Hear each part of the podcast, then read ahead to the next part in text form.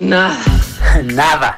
Nada de nada. Nada. Nada. Nada. Nada. Nada. Nada de nada. Para que nunca tengas que decir. Nada que ver. Nada. Un podcast original de Netflix. Nada. Se está acabando el año, estamos ya a finales de agosto, el verano se empieza, empieza el ocaso y yo no puedo creer que vaya a decir esta frase, pero es verdad, Trino Camacho, y es que extraño los Juegos Olímpicos. ¿Cómo Sí. estás, querido? Oye, muy bien, tienes toda la razón. O sea, este año ya sabemos que es un año peculiar, pero sí nos hizo falta esta emoción que es cada cuatro años y no sabemos para cuándo. Y también vamos a extrañar en este episodio a Luis Pablo Obregar, pero se merecía unas vacaciones, un poquito de pausa. Y para este episodio tenemos a una invitadaza que es Paulina Chavira, entusiasta absoluta de, eh, de todo lo que tiene que ver con deportes, todo lo que tiene que ver con las palabras. ¿Cómo estás, Pau? Muy bien, Mariana, Trino, muchísimas gracias por invitarme. Estoy súper contenta de estar aquí con ustedes. Y cuando, cuando te dicen, cuando te preguntan, ¿y tú qué haces? ¿Cómo te presentas? ¿Cómo me presento como asesora lingüística y periodista? Buenísimo, buenísimo. O sea, sí soy periodista un poco también. No, ya cada vez un poco más. Pero la verdad es que sí, mi vocación, mi vocación está en las palabras. Ahí está. Nada. Nada que ver. Paulina Chavira es periodista y asesora lingüística, además de aficionada del fútbol. Colabora en diferentes medios como Así las Cosas y The New York Times en español. Oye, arrancamos con una, con una fácil. A ver, ¿cuál es tu competencia favorita de los Juegos Olímpicos? Uf, eh, de los Olímpicos, gimnasia. Sí, es muy bonita, ¿verdad? Es que es, increíble. A mí también. Es que mira, yo soy de la generación del 76 cuando yo tenía 15 años y conocí a nuestra novia, que era Nadia Comaneci, era nuestra novia de todos los chavos que veíamos eso. Entonces Nadia Comaneci me hizo ver ese, es, o sea, para nosotros era otra cosa, era las Olimpiadas, ya sabes, los hombres que lo que queremos es ver a los de natación o a los de las carreras, este, el fútbol, por supuesto, pero nunca habíamos puesto toda la atención a la gimnasia olímpica. No, a mí me encanta. Yo no sé si recuerdan, por ejemplo, los Juegos Olímpicos pasados a Simone Biles. Bueno, era una emoción bárbara verla, ¿no? Y también, la verdad, o sea, la verdad es que contesté así de bote pronto, ¿no? Pero natación me encanta también. Y por ejemplo, Michael Phelps fue una maravilla, ¿no? También verlo, los Juegos Olímpicos pasados, pero bueno. Y ya entrados en confianza, y porque estás aquí, Pau, queríamos preguntarte muy en específico el significado de una palabra que va pues muy pegadita a los Juegos Olímpicos, que es los Juegos Paralímpicos. Paro, ¿Paraolímpicos? Paraolímpicos. Paralímpicos. Paralímpicos. Paralímpicos. Así. ¿Qué ajá. significa el, el término paralímpico, Pau? Pues fíjate que eh, es una palabra que, que, bueno, que se empezó a usar en realidad para hacer esta alusión a que sucedían al mismo tiempo que las Olimpiadas, a pesar de Paralelas. que. Exacto, Paralelas. eran paralelas. Ah. Ajá. Y este, y bueno, y esto que nos hace pensar, bueno, ya ahora sabemos que, que cuando nos referimos a Juegos Paralímpicos o las Paraolimpia- Paralimpiadas, perdón, este, nos estamos refiriendo a todos estos, eh, estas disciplinas de deporte que son ejecutadas por personas con alguna discapacidad. ¿Y por qué estamos hablando de los Juegos Olímpicos y los Juegos Paralímpicos? Pues se acaba de estrenar un documental que se llama Rising Phoenix, Historia de los Juegos Paralímpicos. Y así, en muy breve síntesis, es la historia, por supuesto, de los Juegos, de cómo, cómo suceden, por qué suceden, cómo suceden, pero sobre todo, a ver ustedes qué opinan, compañeros, es la historia de cómo el deporte eh, salva vidas y de cómo esas vidas también inspiran a otras vidas. Eh, Trino, ¿qué, qué, ¿qué te hace opinar Rising Phoenix, historia de los Juegos Paralímpicos? Eh, acabas con la piel chinita en primer lugar y en segundo, piensas como alguien que ayer cumplió, bueno, en estos días cumplió 59 años y no te pones a hacer nada de ejercicio porque en un momento dado estás todo el día dibujando o porque dices que el bicho está allá afuera, entonces no te quieres poner eh, eh, nada para la... Dices, ¿para qué voy a hacer ejercicio? Mejor aquí hago un poco.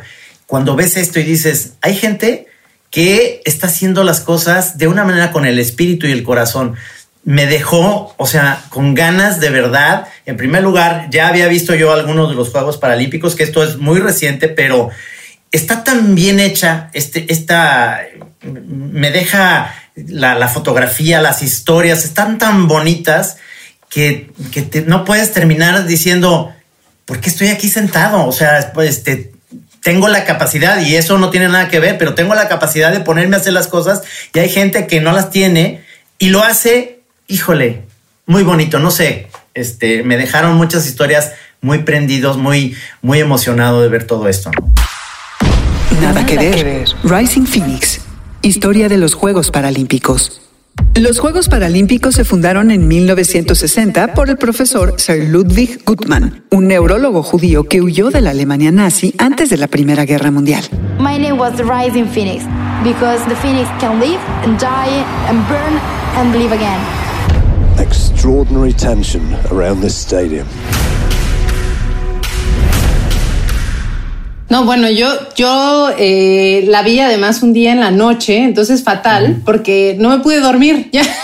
Ya estuve. Te deja, ¿verdad? Estuve dándole vueltas, así me dejó un sentimiento. Eh, no sé, me, me, conmovió mucho, me conmovieron las historias, me dejó reflexionando mucho sobre, sobre mi experiencia, sobre la experiencia de otras personas que tengo cerca, ¿no? Que, que, que no tienen ninguna discapacidad, pero que sí son deportistas y son súper disciplinadas y, y, justo también como esta ambivalencia con el deporte, ¿no? Y, y me encantó una frase que, que me parece que dice Xavi González, que es uno de los, de los organizadores de los Juegos Paralímpicos, eh, que dice, en estos, en estos juegos siempre hay una historia detrás del deportista. Sí, recordar que Rising Phoenix, historia de los Juegos Paralímpicos, eh, tenía la, la, idea de estrenarse a la par que los Juegos Olímpicos, que estarían sucediendo por estos meses, eh, acompañando, por supuesto, a los Juegos Paralímpicos, que sabemos, pues, que ojalá que solamente se hayan pospuesto para el próximo año y que podamos disfrutar de todo, de todo lo que implica,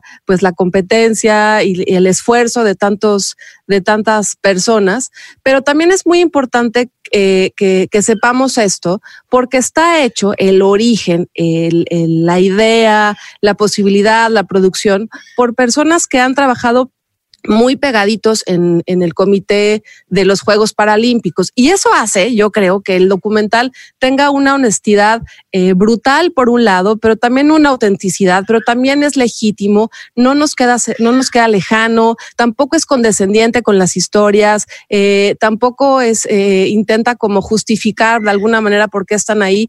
Y yo creo que eso se logra porque hablan desde el corazón los propios protagonistas de todo este movimiento. También recordar, y lo dice muy bien el documental, como que no, no se trata de historias aisladas, ¿no? Eh, me gustó mucho todo el tiempo cómo refuerzan la idea de esto es un movimiento, esto es un movimiento, esta es una, una, una organización internacional y me hizo mucho pensar como el momento en que algún atleta paralímpico llega después de mucha soledad, supongo también que implica tener alguna discapacidad, a este lugar, a este estadio, en donde hay otros tantos y tantas miles como, como esa persona, pues debe ser eh, pues muy, muy inspirador, ¿no? Entonces también recordarles que Rising Phoenix pues tiene, a mí me parece, este corazón que, bombea desde lo más honesto. ¿no? Sí, y como, y como bien lo decías, este, Mariana y, Paulina también acerca de lo que hay detrás, historias personales, que me, me, remite mucho y me recuerda también a otra serie que hay en, en Netflix que se llama Losers. Losers, serie documental que aborda distintas historias de deportistas en el mundo donde el fracaso es protagonista. A veces uno está en este tipo de, competencias pensando que, todo es ganar. Y yo como buen seguidor del Atlas, me doy cuenta de que no en la vida es eso.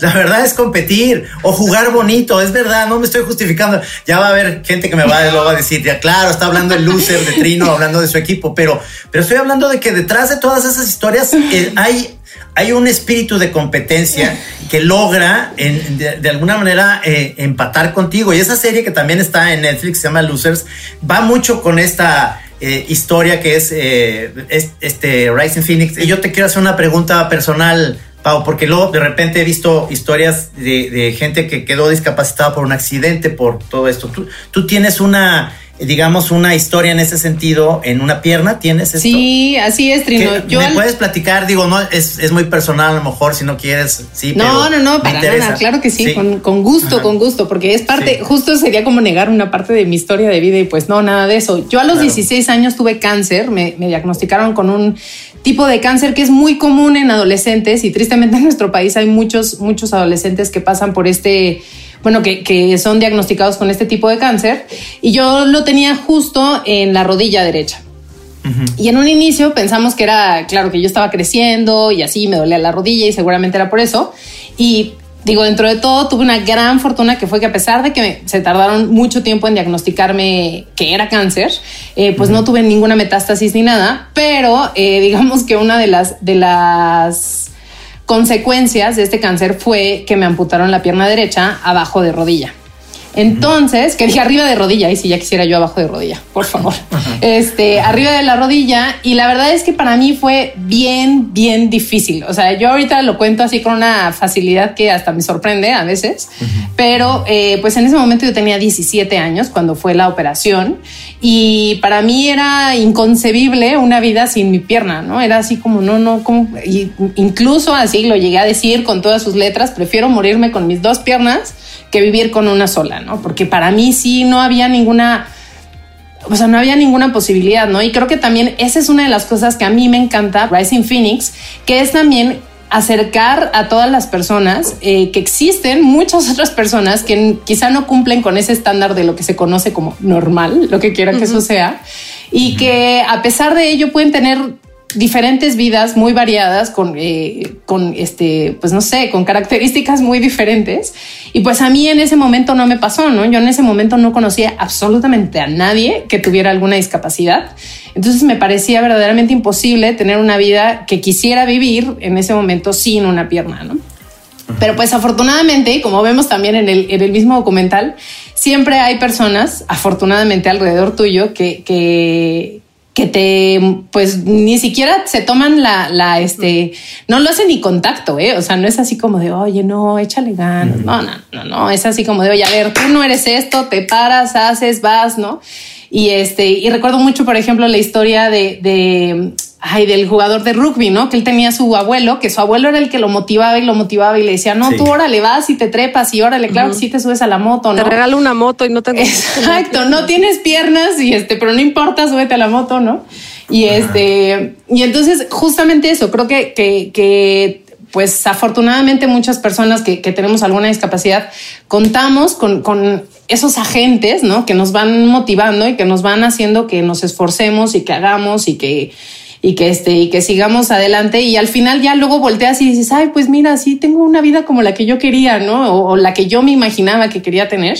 Y este, y pues no sé, en mi caso, o sea, me considero una persona súper afortunada, creo que he tenido muchas, este, no sé, ha habido muchos momentos que, que a mí me parecen una, así, de una suerte brutal.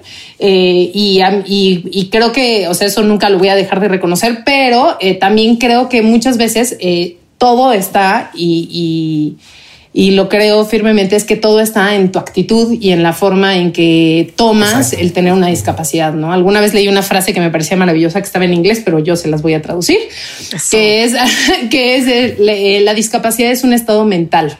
Wow, qué afortunados que podamos escuchar tu historia, que la puedas compartir. Muchas gracias.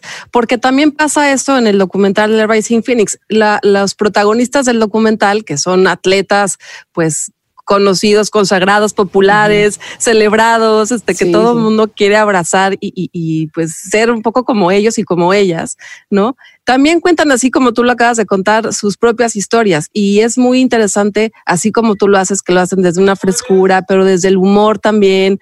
Eh, ah, hay momentos de mucho llanto también y, y muy importante lo que dices tú de que, de que hay una compañía, ¿no? Todo el tiempo hay, hay, no están solos, inclusive este movimiento paralímpico, creo que ya lo dije bien, después de ocho veces. que conste que yo no conté, yo no conté. No, no, pero, pero, pues tú puedes corregirme lo que por favor. Este, los hace sentirse acompañados y este tipo de contenidos también, ¿no? Empodera también estas narrativas y que, y que personas que tienen alguna ¿Cómo es correcto decirlo, Ahora que estás tú aquí. Una discapacidad, personas con discapacidad. Que bueno, mira, yo creo que ahí depende y hay que preguntarle a cada persona, ¿no? Yo creo que, y creo que una de las cosas que a mí digo, con esta pasión que yo tengo por la lengua y por cómo nos expresamos y demás, o sea, creo que una de las cosas, de las peores cosas en las que podemos caer es en el, lenguaje ultra correcto, ¿no? Así en la corrección política, más no poder, ¿no? Entonces, Tienes razón. Yo sí creo que una de las mejores cosas que se puede hacer es preguntarle a la persona, ¿no? Oye, pues, ¿cómo quieres que te digan, ¿no? Tal cual. O sea, yo me acuerdo mucho de una entrevista que le hicieron a ay, no voy a acordar ahorita bien si es Peter Dinklage, el que es el, eh, el actor de Game of el Thrones. Actor de, Game of Thrones, pero no sé si es Peter, pero bueno. El chiste es, Peter. le hacen entrevista y le dicen, oye, pues tú padeces enanismo, no sé qué. Pues, yo no padezco nada, yo soy enano, dime enano, así soy, soy un enano. Entonces creo que es justamente eso, ¿no? preguntar si se puede, ¿no? Y si no, bueno, digamos que la forma que en este momento se considera como la aceptada es persona con discapacidad, pero pues no olvidemos que antes o sea, nos llamaron minusválidos, que por ejemplo a mí me choca, ¿no? me hace espantosa, pero hubo un tiempo en el que fue minusválidos, este, discapacitados, ¿no? También, este, o discapacitadas, no sé.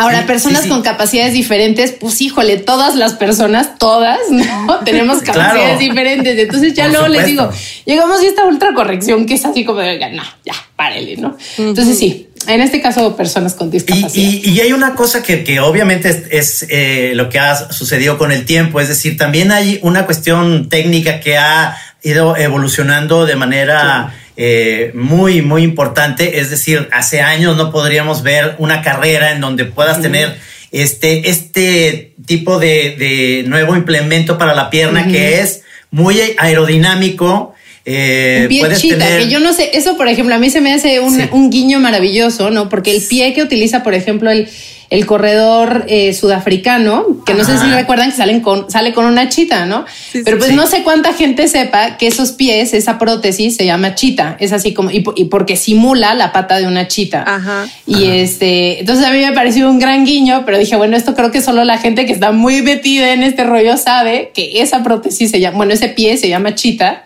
Y este, y no sé si recuerdan que hay un momento en el que él dice que, que, y además me gusta mucho la frase porque él dice que él, que la gente le dice, oye, ¿por qué no te puedes quedar este, quieto? ¿No? ¿Por qué te estás moviendo todo el tiempo? Y dice, porque yo no me quiero parar, ¿no? Eso es una frase súper linda. Pero físicamente, con un pie chita, cuando tienes además dos pies, ¿no? Porque él tiene dos pies chitas, es imposible estar quieto porque es como si tuvieras unos resortes. Entonces necesitas estar balanceando tu cuerpo todo el tiempo para poder estar parado, porque si no, no puedes estar, o parada, ¿no? Entonces no puedes estar parada. Pero, pero justo bueno, eso. eso y sí. Es que, es que, por ejemplo, esta chica que, que hace esgrima, que ya no es una, no es una, es una cuestión técnica, le dio meningitis y entonces pierde parte de, de su de no, las piernas, las dos y las piernas, exactamente. Los brazos. Pero este es un, este es un deporte, digamos, eh, muy arraigado, no, no tanto aquí en México, a lo mejor es más europeo o, lo que sea, pero tiene esta, e, este movimiento que además este tipo de, nuevas prótesis que, que, han salido, pues tiene la precisión, porque esto tienes que tener la espada, tienes que darle en el corazón, eh, bueno, en el, ahí, no en el corazón, pero tienes un, digamos, un sensor que, te, que ahí es donde estás en todo eso. Eh, es es muy bueno cómo la ciencia ha ayudado en este sentido a, que esto pueda darles una seguridad a todas estas personas que han sufrido, no solamente accidentes, porque también hemos visto series aquí en Netflix que son, no, ya sabes, en la guerra perdieron un, pie o lo que sea, y es, es una situación más eh, inherente a una cuestión, pues a lo mejor violenta, ¿no? Por, por una bomba, por lo que sea, pero aquí es es o un accidente o es esta cuestión como la meningitis o, un cáncer. Es, es decir, hay muchos factores en los cuales uno puede irse para abajo en ese sentido, pero la, la verdad, como tú lo dices y se me hace muy bonito, es la discapacidad, pues yo lo pondría así, está en la mente. O sea, la gente, eh, ya todos los recursos son, ayudan muchísimo a que pueda salir adelante y hacer las cosas así, ¿no? Nada que ver. Rising Phoenix, historia de los Juegos Paralímpicos. Tatiana McFadden es una corredora en silla de ruedas, ganadora de 17 medallas en Juegos Paralímpicos y triunfadora de cuatro maratones durante el mismo año, lo que la hace la única persona en el mundo en tener el Grand Slam. Tatiana además es una de las productoras protagonistas de Rising Phoenix. If you thinking every day, white me, you will never go anywhere.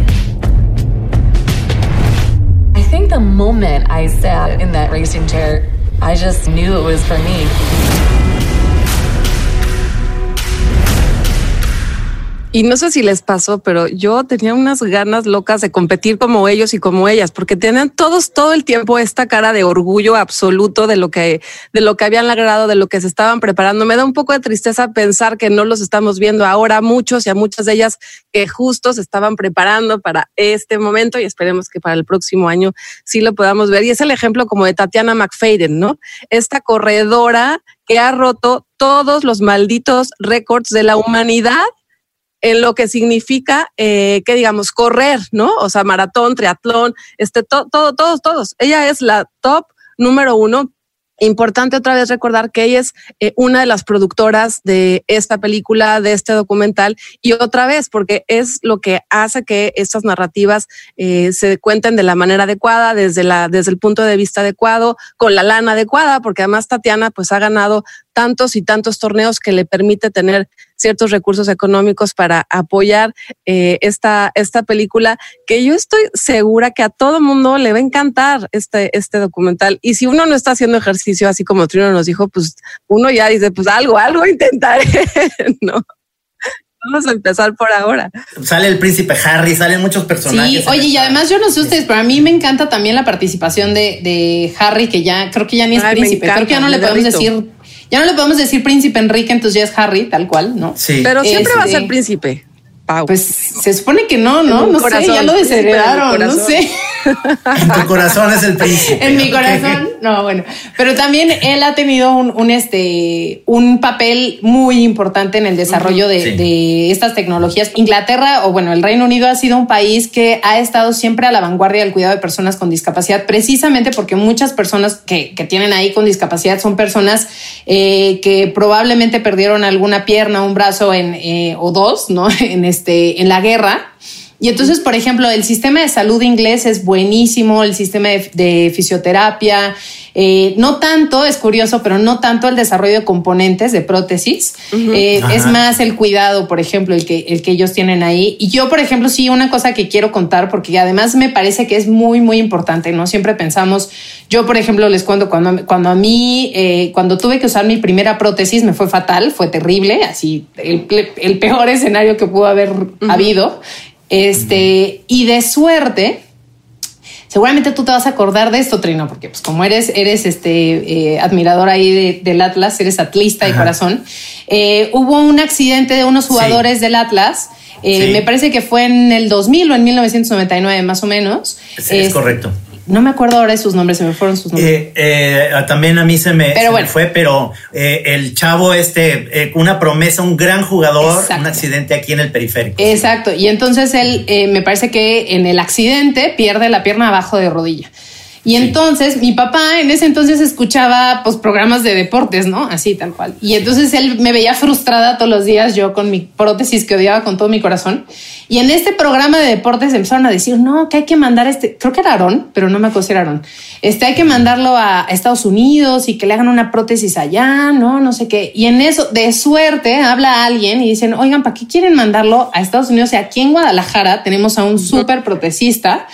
Y este, y ahí fue como mi papá escuchó de quien es mi protecista ya desde hace muchos años, desde hace Sí. 20 años. Y que para mí, o sea, yo siempre digo, tengo una vida antes de Marlo, él se llama Marlo Ortiz, tengo una vida antes de Marlo y otra después de Marlo, ¿no? Entonces también, incluso eso, ¿no? Ese tipo de información que yo recuerdo que en ese entonces, pues no había internet, no había, digo, ahora tenemos esta maravilla que es que podemos conectar y ver videos, ¿no? Y ver esto, este, ver estas series, ¿no? Pero en ese entonces, pues no había forma y la única forma fue encontrarnos así por, por pura casualidad con Marlo. Y para mí sí ha sido, él es uno de los mejores protecistas en el mundo, o sea, a nivel mundial. eh, no sé, siempre pensamos como en, en los países que desarrollan estas prótesis, pensamos en Alemania, pensamos en Japón, pensamos en Estados Unidos. y es impresionante como en todos estos países Marlo es una eminencia, o sea, un mexicano, un ingeniero mexicano es una eminencia allá. Y este, y a mí, por ejemplo, eso me hace muy, muy feliz porque, porque no tengo que viajar a ningún país para, para arreglar mi prótesis, ¿no? Simplemente tengo que ir a Guadalajara, que me gusta mucho y ya. Sí, y de pronto resulta fácil pensar que el deporte es una buena herramienta justo para empoderar a estas personas que tienen alguna discapacidad o que eh, tal vez se aíslan porque seguramente habrá depresión, habrá tristeza, habrá momentos muy duros de reflexión personal y de dolor, porque hay mucho dolor también en todo lo que les ha pasado físico, ¿no? Claro. y el deporte insisto, o sea, puede sonar muy obvio, pero salva vidas. Eh, me Sí. recuerda ahora otra serie que también está en Netflix que se llama Last Chance You. Last Chance You, serie documental que va en su quinta temporada, donde los protagonistas son jovencísimos jugadores universitarios de fútbol americano, quienes harán todo para convertirse en estrellas profesionales. Que habla de, eh, de es en específico fútbol americano, son cinco temporadas, ya lleva un ratote en la plataforma, pero es también la posibilidad de uno de pertenecer a un equipo, de tener otro que te empodere, de tener otra que te esté apoyando, de cómo los retos to- este, cotidianos de lo que implica hacer un ejercicio, pues te van dando tu personalidad. También lo vemos en, en las historias de, de Rising Phoenix. Y ahorita me hiciste acordarme de, de algo también muy importante, Pau, como que los procesos, ¿no? O sea, lo vemos en Rising Phoenix. Cuando pues ellos tienen un accidente o una enfermedad, les toma tiempo, les toma mucho tiempo Sí. volver a sentarse, les toma mucho tiempo vol- volver a, a tener algún movimiento y es un proceso el- que los lleva, el que los lleva a ellas también las atletas a lograr eh, sus objetivos, ¿no? Como también es- ha sido un proceso los propios Juegos Paralímpicos, eh, no les vamos a decir, pero, pero hay un momento muy, muy, muy de conflicto hacia el final del documental que dices, Sí. pero por favor que no vaya a suceder lo que estoy pensando que sucedió, que eh, tiene que ver con la organización misma de los Juegos Paralímpicos y es un proceso, es, es algo que, que, que va creciendo, ¿no? Eso a mí es una de las cosas que también me gusta de Rising Phoenix, ¿no? Que también como que te muestra Obviamente está muy endulzado y obviamente son historias súper bonitas y muy inspiradoras y todo. Pero, por ejemplo, a mí esta parte y que me hubiera gustado que abundaran un poquito más Sí. justamente en la del esgrimista, cuando ella dice que no puede entrenar porque tiene este, porque está lastimada del muñón, ¿no? Y tiene mucho dolor. Y justamente eso pasa mucho. O sea, por ejemplo, hay, hay muchos, muchas personas que usan prótesis que de verdad hay días que o largos Sí. periodos que no pueden utilizar la prótesis porque están muy lastimadas de un, de un muñón o porque tienen alguna, este, alguna llaga o justo o porque tienen dolor fantasma. Hay gente que tiene un dolor fantasma que verdaderamente lo incapacita. Entonces, o sea, como que también este tipo de, de información creo que es, es justo lo que, lo que necesitamos tener, ¿no? Y lo que necesitamos ver, ¿no? También porque creo que igual es bien bonito decir, ay, no, mira, viste cómo corrió y cómo llega al final. Y además me encanta porque las hacen súper dramáticas, ¿no? Y entonces sí, ahí tú vas corriendo con ellos así de sí, ya, por favor, que gane, ¿no? Este, pero también es esta otra parte, ¿no? Sí, sí, sí. Nada que ver. Rising Phoenix, historia de los Juegos Paralímpicos. También ayuda a la confección de este documental el Comité Paralímpico Internacional a través de dos grandes conocedores de la institución, como el presidente y el expresidente Andrew Parsons y Philip Craven.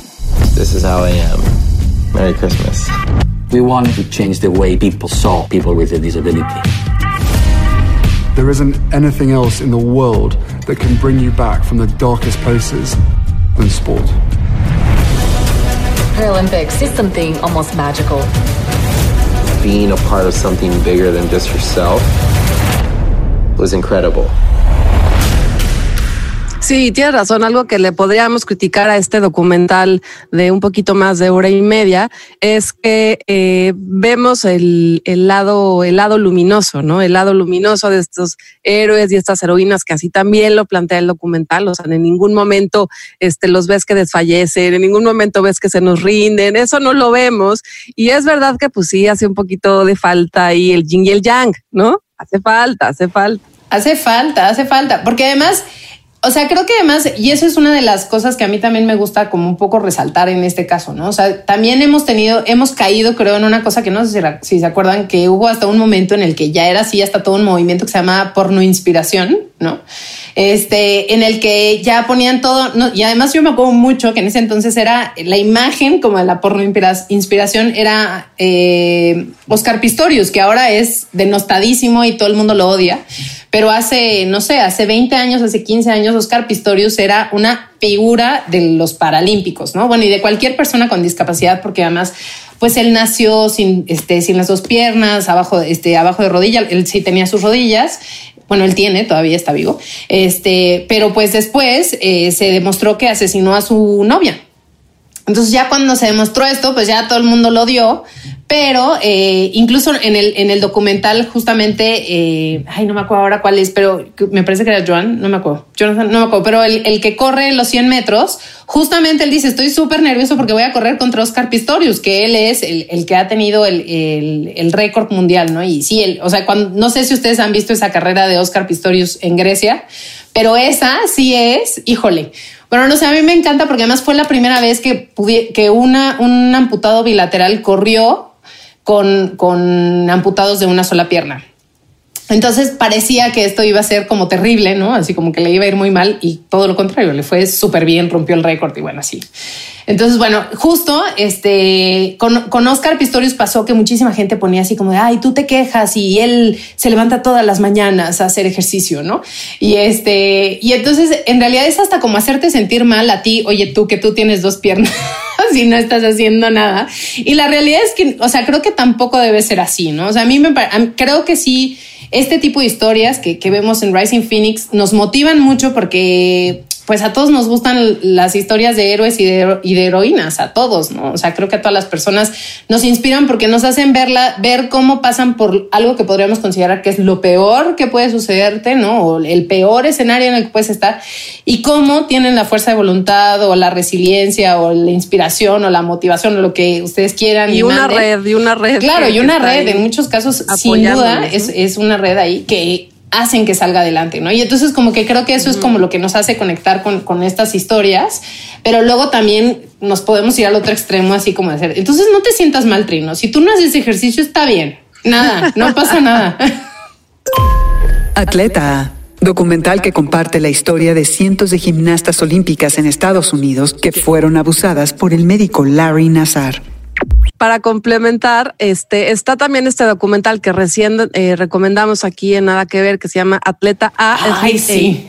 que habla sobre el, sobre las atletas, las gimnastas, que sí vemos por todo lo que tuvieron y han tenido que pasar para, para intentar ser parte del equipo olímpico. Entonces, Jin y Yang, ahí pueden verse uno, luego el otro, uno inspira, otro duele, otro nos informa, este, y, y sí, una, una enorme recomendación de que se echen Rising Phoenix. está buenísimo. Está ya en la plataforma. Pau, ¿tú cuándo recomendarías que vieran este documental? ¿En qué momento del día? ¿En qué momento del día? No sé, yo, o sea, sí creo es que, te, te quedas muy, si te quedas como, como esta cosa de adrenalina, como, como quedan los actores después de una obra de teatro. Ni modo que digan, ya me voy a ir a dormir. No, se quedan exacto, como con este drive. Así tiene esto, sí. Quedas así como, uy, sí. Bueno, además, no sé, yo, yo, a mí me gusta mucho ver los deportes y me gusta justo verlos porque me, me, me emocionan mucho o sea, yo acabo, yo veo, no sé, veo la Liga de Campeones y lloro cuando me tengo goles.